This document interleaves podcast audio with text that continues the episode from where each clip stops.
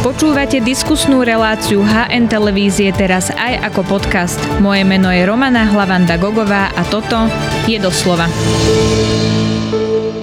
Otvorili 9. schôdzu Národnej rady, kde sa má rokovať aj o novele trestného zákona. Koalícia pritom priniesla niektoré zmeny. Bude to stačiť opozícii, ktorá už avizovala ďalšie protesty. To sa budem pýtať poslanca za KDH Františka Majerského. Vítajte v relácii doslova.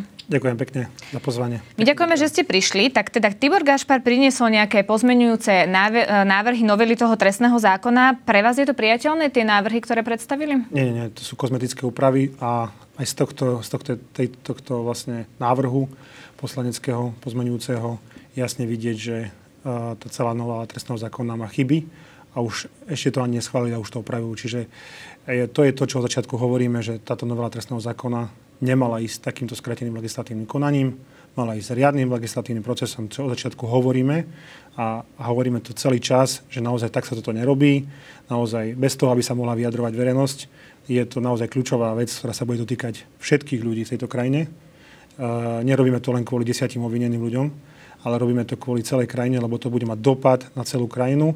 A naozaj, ako sa ozývajú aj ľudia, takisto aj, aj široká verejnosť, aj odborná, táto novela trestného zákona je zlá a bude spôsobovať veľké škody našim obyvateľom. Vy hovoríte chyby, ktoré sa už musia opravovať. Nie je to ale len o tej komunikácii, že keby sme to nenazvali chybami, ale kompromisom, tak to vlastne znie celo veľa lepšie. Či toto skutočne nie je kompromis zo nie, strany nie, koalície? Nie, nie. Tam, nie, tam neprichádza žiadny, že toto je kompromis. Ako ja beriem, že na základe nejakého tlaku to robia, lebo inakšie by to neurobili, ale naozaj to sú len kozmetické úpravy a tie veci by mali naozaj, my máme pripravené pozmeňujúce návrhy, takisto aj klub KDH, takisto viem, že aj opozičná strana SAS, takisto PS, takisto Oľano, čiže máme pripravené e, pozmeňujúce návrhy, ale myslím si, že nebudú schválené a prejde pravdepodobne len pozmeňujúci návrh pána Gašpara a s týmto my naozaj súhlasiť nemôžeme. Mm-hmm, lebo faktom je, že najviac skloňovaný argument zo strany opozície bolo to 35 tisícové auto, ktoré teda môžu ukradnúť nejakému človeku a za to môže tomu páchateľovi hroziť len podmienka.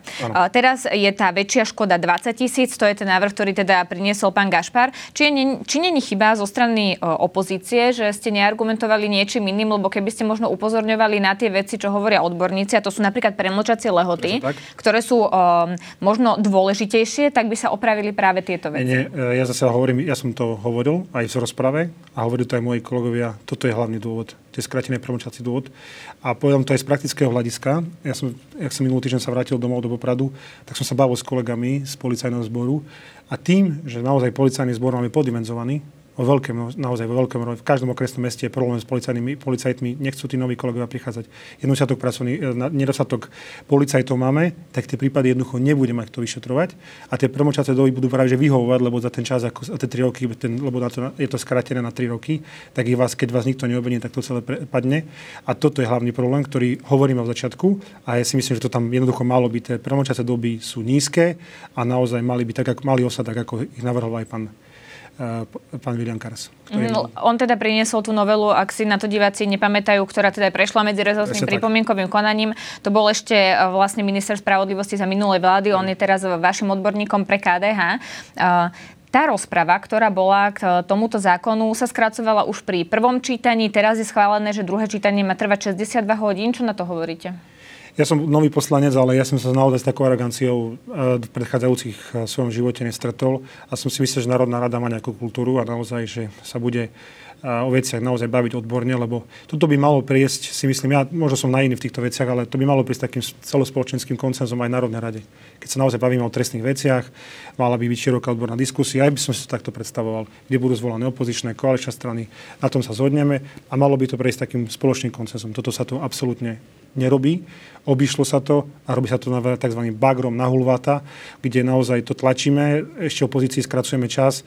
Ja za seba hovorím aj za náš klub KDH, my sme vo všetkých faktických a takisto aj vo všet- rozprave sa len vecne vyjadrovali k tomuto zákonu a naozaj mali sme čas e, študovať to len vďaka tomu, že sme ten čas naťahovali, lebo naozaj keby nebolo to, čo robíme naozaj v parlamente, že naozaj ho, hovoríme o týchto problémoch, tak ten zákon je už dávno schválený a už dneska riešime to, že máme prvých ľudí, ktorí už ani nebudú vyšetrovaní a už jednoducho spadnú do toho, do toho sita, kde ich nikto nebude ani vyšetrovať. Hovorili ste, pán Majerský, že ste naťahovali čas a toto je práve ten argument. Nie, nie, ja som nepovedal, že sme naťahovali čas, ja som hovoril, že sme rozprávali vecne a odborne. Áno, a potom ste povedali, že ste naťahovali čas, nie, nie. pamätám si to. Každopádne ide mi o to, že toto je argument koalície, ktorá hovorí, že ste sa už mohli vyjadriť, ako ste hovorili, že ste no. sa vyjadrovali vecne. Tak nie je logické, že skrátili ten čas práve preto, že každý poslanec už k tomu mohol povedať, čo potreboval? Ja to, keď môžeme ešte sa vrátiť tejto téme. Problém, že sme hovorili uh, my, je, je OK, lebo takto jednoducho má byť, veď poslanci majú mať právo sa vyjadriť k tomu, čo sa ide, lebo to má dopad na celú spoločnosť. Mne najväčší problém, ktorý to vnikol, je, že sme z toho absolútne vynimli verejnosť.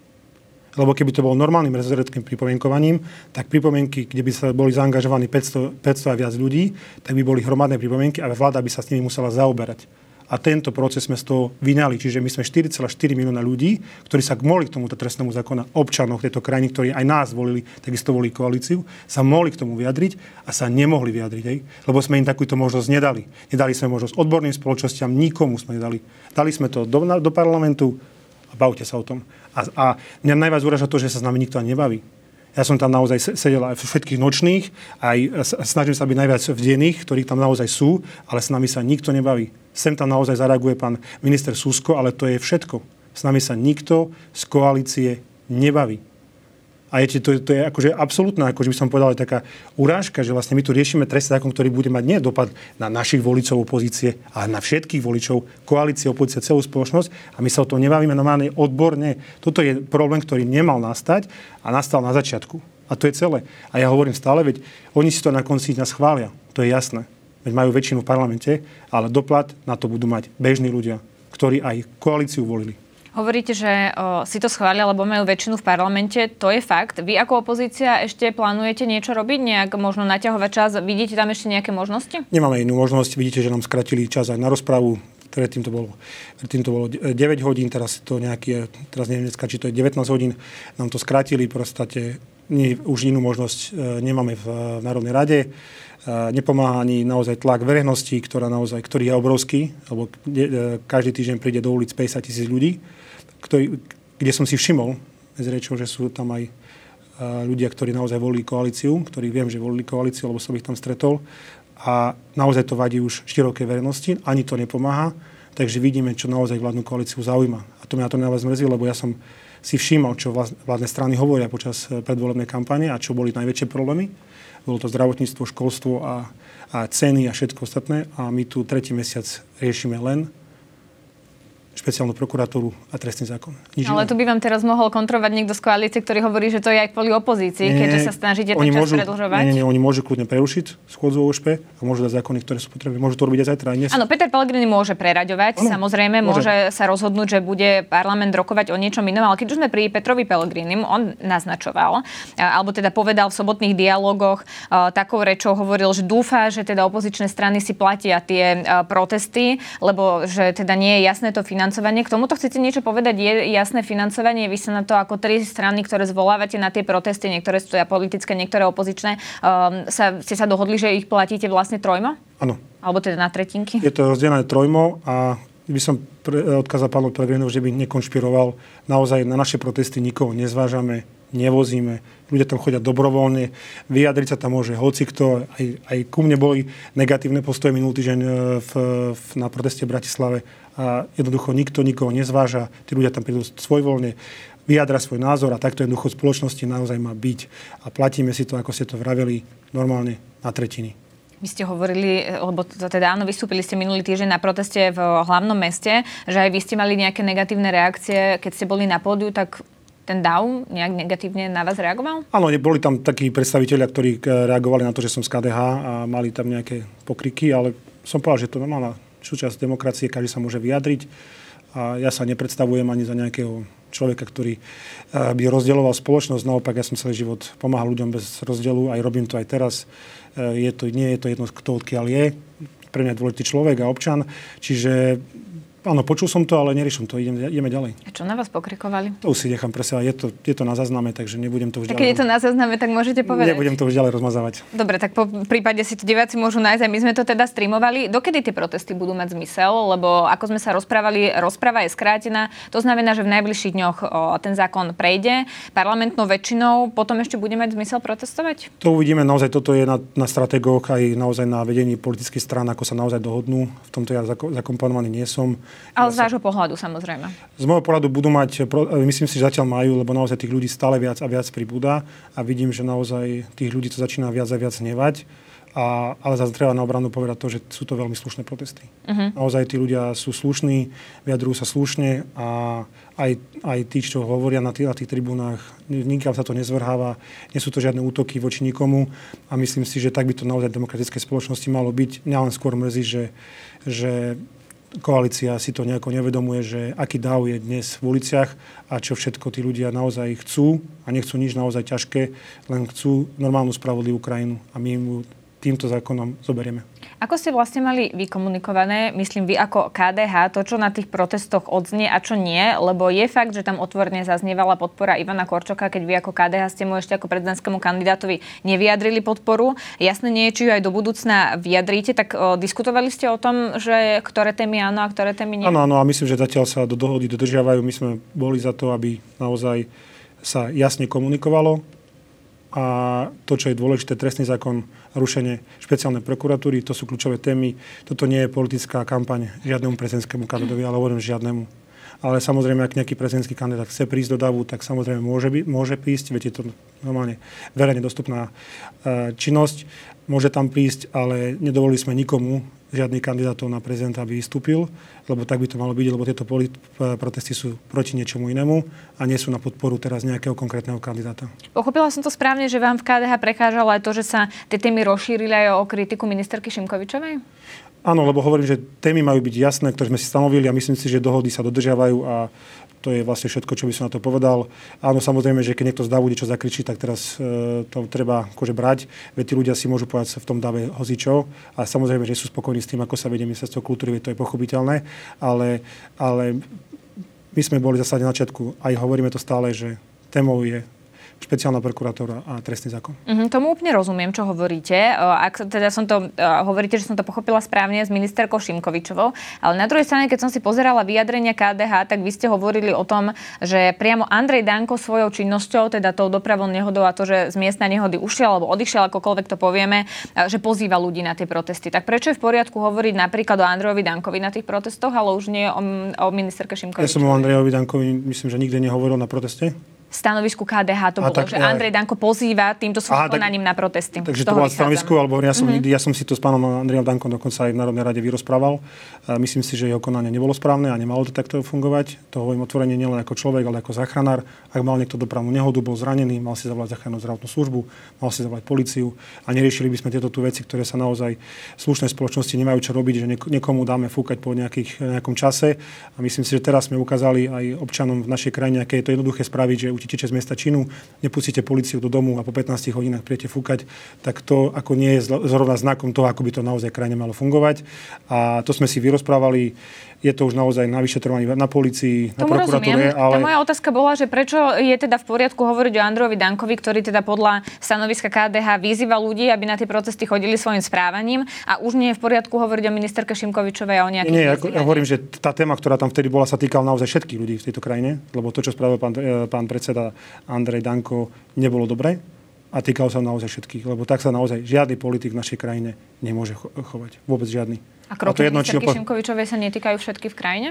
Kroky pani ministerky Šimkovičovej, takisto ja hovorím, že nie sú správne, to otvorene hovorím, ale hovorím tie protesty, my sme, ja za seba, takisto myslím si, že ani jeden z mojich kolegov nehovoril na protestoch nič o, nič o Andrejovi Dankovi. Ja som vysvetlila, ako som ano, to myslela. To ano, ale, ale hovorím, že, to, že sme, sa vám nepačilo rozširovanie tém. My sme nekomentovali nikdy žiadneho politika na na tribúne. Mhm, lebo ministerka Šimkovičova teda mala vyjadrenia o menšine, LGBT menšine. Či by ste sa ako KDH, myslím ako poslanecký klub, teda nemali zastať, keď ide o menšinu, ktorú niekto napadá? Ale pani ministerka Šimkovičová vytvorila aj spoluprácu naspäť s Bieloruskom a Ruskom a to sú témy, ktoré takisto pani ministerka nemá čo riešiť.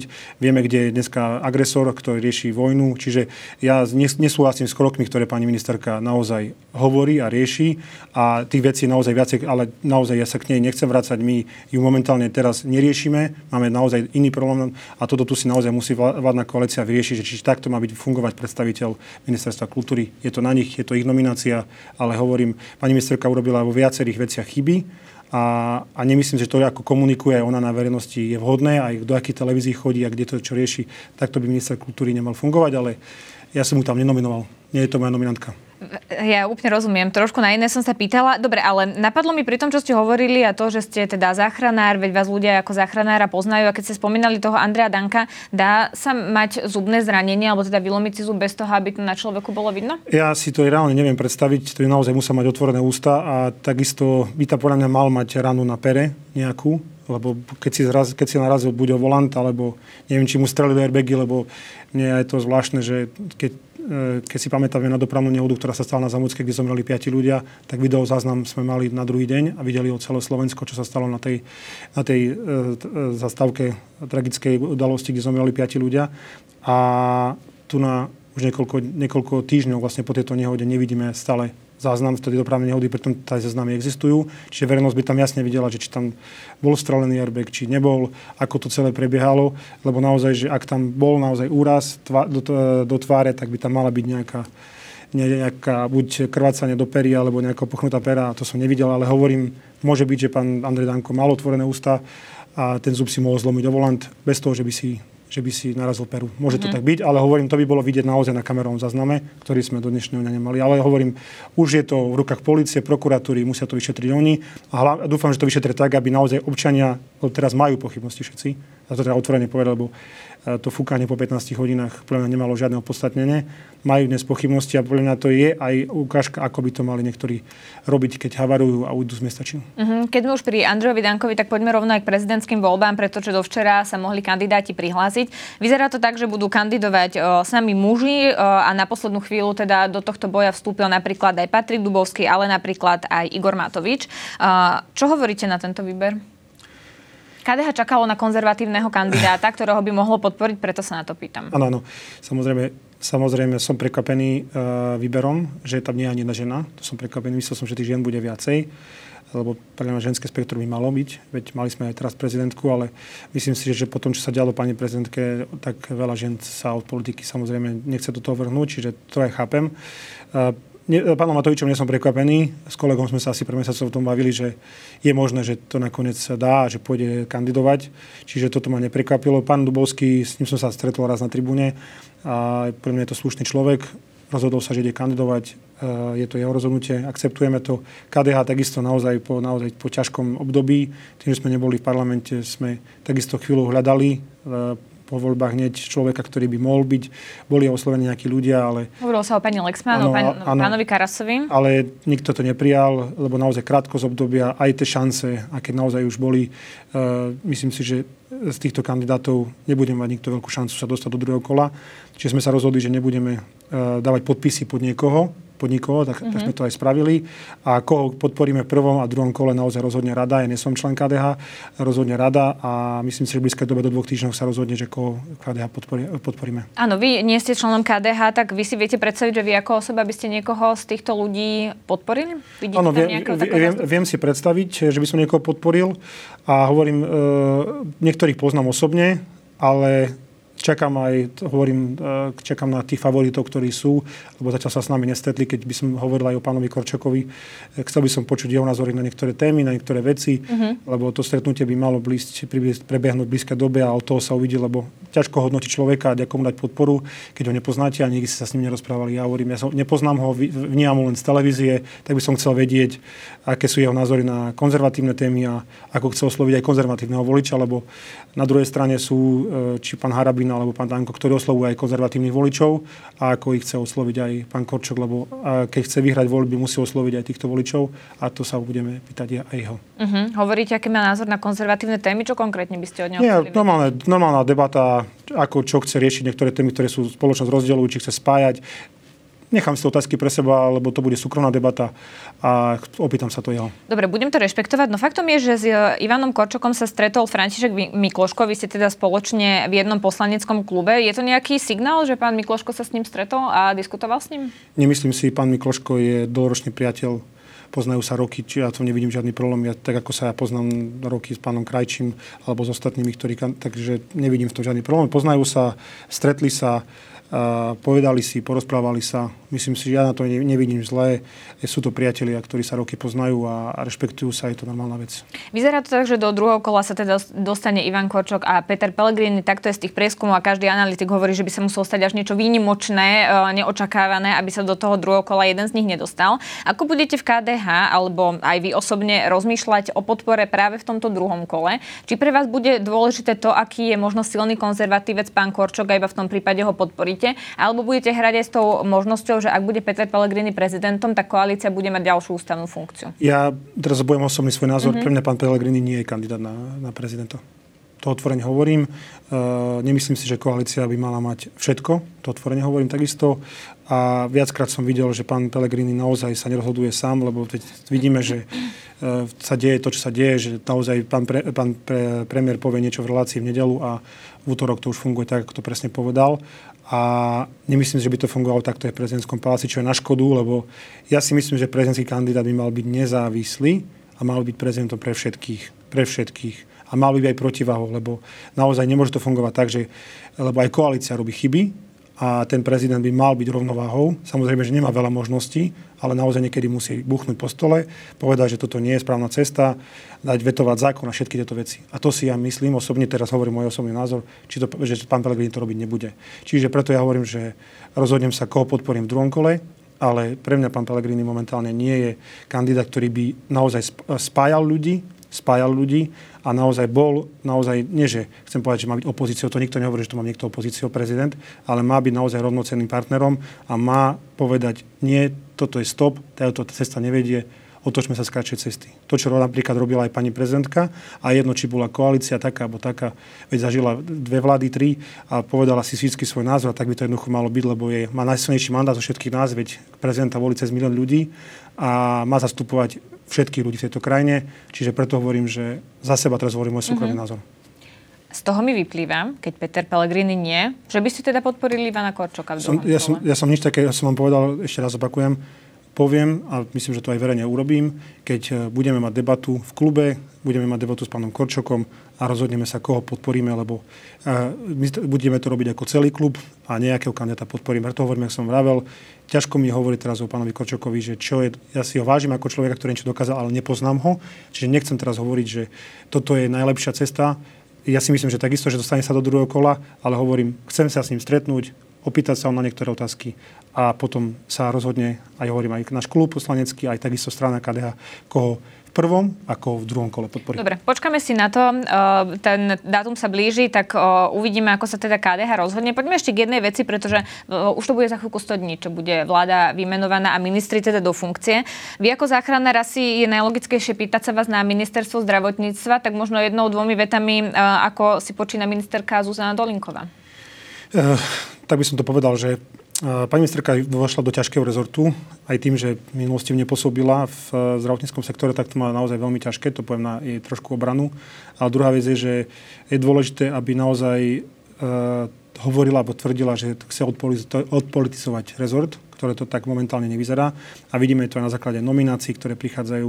Ja zase poviem, ja čakám naozaj, že konečne príde minister, ktorý bude riešiť kvalitu tých, e, tých vedenia tých nemocníc, aj tých e, všetkých vecí, ktoré spadajú pod ministerstvo.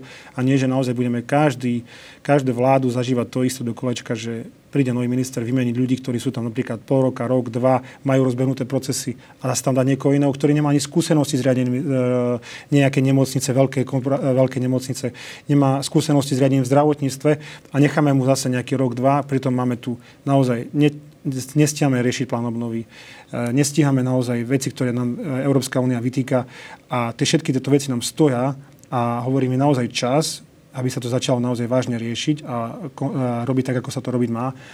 My sme viackrát pani, pani ministerke povedali, že my sme konštruktívna opozícia. Ja som neprišiel do parlamentu kvôli tomu, aby som tu niekoho v kuse hejtoval a riešil. Ja som tu prišiel kvôli tomu, aby som tomu zdravotníctvu pomohol a vieme pomôcť vo veciach, ktoré naozaj ja rozumiem a som roky v tom doma, ale zatiaľ nevidíme z druhej strany, že by bol nejaký záujem a naopak tej témy, veď ste videli, čo sa stalo so sieťou pre záchrannú zdravotnú službu, ktorá bola obrovská téma na Slovensku, lebo vyšla vonku, bola zlá, ozývali sa starostovia a to je aj jeden z tých prípadov, že sa naozaj robí niečo bez toho, že by sa to odkomunikovalo, odkomunikovalo s odbornou verejnosťou, s ľuďmi, ktorí tomu naozaj rozumejú a to je to, čo hovorím, že ak sa toto nenaučíme, že to zdravotníctvo má byť naozaj téma jednotka, lebo to všetci hovorili v, kampani, že zdravotníctvo je priorita, priorita. Ja to tak nevidím, ani, ani v tejto vláde nevidím, že by naozaj zdravotníctvo bola priorita.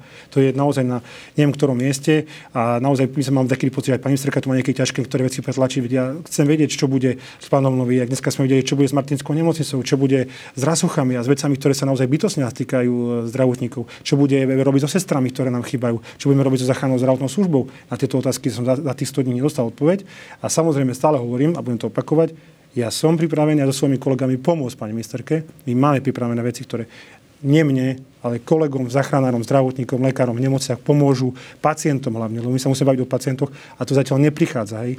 Ja viem, že to má ťažké, to všetko rešpektujem, ale vždy to má byť o tom, že máme sa rozprávať, riešiť veci, lebo to zdravotníctvo je téma, ktorá sa týka všetkých nás, všetkých. Každý raz bude potrebovať zachránku, každý raz bude potrebovať doktora a my sa tu stále hráme na tie politické boje, že to bude môj človek, tvoj človek. No to, toto tu na, už naozaj, ja verím, že to raz skončí a nemyslím si, že teraz to skončí, lebo vidím tie nominácie, že sa tu odvolávajú rejiteľi a rieši sa to hala bala. Ja, ja tomu takedy naozaj nerozumiem, že Budeme to... sa určite na tie dôvody odvolávania niektorých rejiteľov nemocnic pýtať aj ministerky má pozvánku, tak uvidíme, kedy sa ju rozhodne využiť. Poďme ešte k jednej veci, pretože ministerka bola kritizovaná aj za fotografiu na už zo sociálnych sietí stiahla, kde sa vlastne fotografovala s predčasne narodeným dieťačom bez ochranných pomôcok. Vy ako záchranár, keď ste sa pozreli na tú fotografiu, napadlo vás rovnako to, čo ju kritizovala košická prednostka takéhoto oddelenia, ktorá teda upozorňovala na to, že bez ochranných prvkov jednoducho nemôže byť v tej miestnosti ano. ešte držať to dieťa na rukách? Ja nerozumiem napríklad, v tomto nerozumiem, že na čo sú tie fotky dobré, to je jedna vec. Na čo sú tie fotky dobré s tými deťmi, ani to, čo sa stále rieši, že niektorí politici naozaj sa fotia s, s pacientami, lebo to je aj to dieťa, aj pacient a je to niekoho dieťatko. E, nemôžu tam byť rodičia, ale môžu tam byť e, pani, napríklad pani ministerka. Hej, to môžu veľa, aj vedel som, že veľa rodičov to vytýka, hej, že naozaj pri nedoslednických babetkách tam môžu byť. Moja mamka robí na nedoslednickom oddelení a viem, aké to je naozaj ťažké sa starať o tie deti. A viem, že naozaj je to komplikované, musia državať nejaké predpisy, ktoré sa nedodržiavajú teraz. E, pani primárka sa ozvala, myslím si, že sa ozvala odborne nie politicky, nie nejako, ozvala sa odborne a mali by sme to rešpektovať a mali by sme to dodržiavať ktoré sú nejaké zásady, keď niekam na nejaké oddelenie ideme a malo by to tak jednoducho fungovať a byť. Ja som na tom nechcel si robiť politickú kampaň, nechcel som pani ministerku ani verejne. Ani... No vy ako KDH ste ju kritizovali. To je, to je hovorím, ja som, a teraz hovorím osobne, ja som pani ministerku nechcel verejne hejtovať, osobne, som, osobne, lebo si myslím, že po tých piatich dňoch ktoré dostávala, to teraz otvorene poviem, si, si myslím, že si uvedomila, že to bola obrovská chyba. A ja verím tomu, že sa z toho poučí, lebo z takýchto vecí sa treba jednoducho poučiť a treba to naozaj vysvetľovať aj ľuďom, aj vernosti, že to stala sa chyba, už sa to nezopakuje a hovoriť, ako naozaj máme fungovať v zdravotníctve, čo si máme obliekať, keď ideme na nejakú návštevu, aby to naozaj nebolo to zase brané tak, že niekto môže, a niekto nemôže. No faktom je, že ju na to mal asi upozorniť personál. To je, to je, to je poviem aj to, to vlastne radu Ona popradu. nie je lekárka. Áno, že mali ju naozaj upozorniť e, personál a mali povedať, že, že jednoducho takto sa k denosenskou babetku nepristupuje. Či to urobili, ako to bolo, ja som tam v tej situácii nebol. Videl som vyjadrenie nemocnice, ktoré bolo, by som povedal, že nejaké lebo to vyjadrenie bolo nejaké. Ešte jednu vec k tomu, eh, pretože vy ako KDH ste upozornili na to, že prednostka, ktorá sa tam na sociálnych sieťach ozvala, eh, že sa ministerstvo zaujímalo a volali na jej pracovisko. Ste si istí, že to bol teda niekto z ministerstva, kto sa o túto lekárku zaujímal? To bolo, to, bolo, to bolo tvrdenie jednoho zamestnanca nemocnice, ktorý nám to potvrdil. Či to bol, či to bol zamestnanec z ministerstva, alebo nebol. Niekto sa o pani, niekto sa o pani primárku zaujímal. Vieme, že pani, pani primárka chcela dať demisiu, chcela sa vzdať svoj postup, ktorú pán rejiteľ odmietol, na čo si to aj veľmi vážim, lebo pani, pani primárka je naozaj špičkový odborník na Slovensku a takýchto ľudí naozaj si musíme vážiť a, a, a hovorím, chovať sa k ním naozaj maximálnou odbornou úctou, lebo oni vychovajú ďalších lekárov a starajú sa na tie najťažšie, najťažšie prípady. Čiže ak je to pravda, tak ten človek by si to mal uvedomiť, že takto to už ani v dnešnej dobe nebude fungovať. A takisto aj my v KDH sa vždy za zdravotníkov postavíme, lebo zdravotníci nemajú byť ani nejako šikovaní, prezekovaní za názor, za názor a tento názor bol, keď si ho prečítate, bol vysoko odborný, nebol nejaký kritický, ani politický, bol vysoko odborný a na tých odborných veciach máme stavať, lebo bez odborníkov toto zdravotníctvo nejako a nikdy nevybudujeme.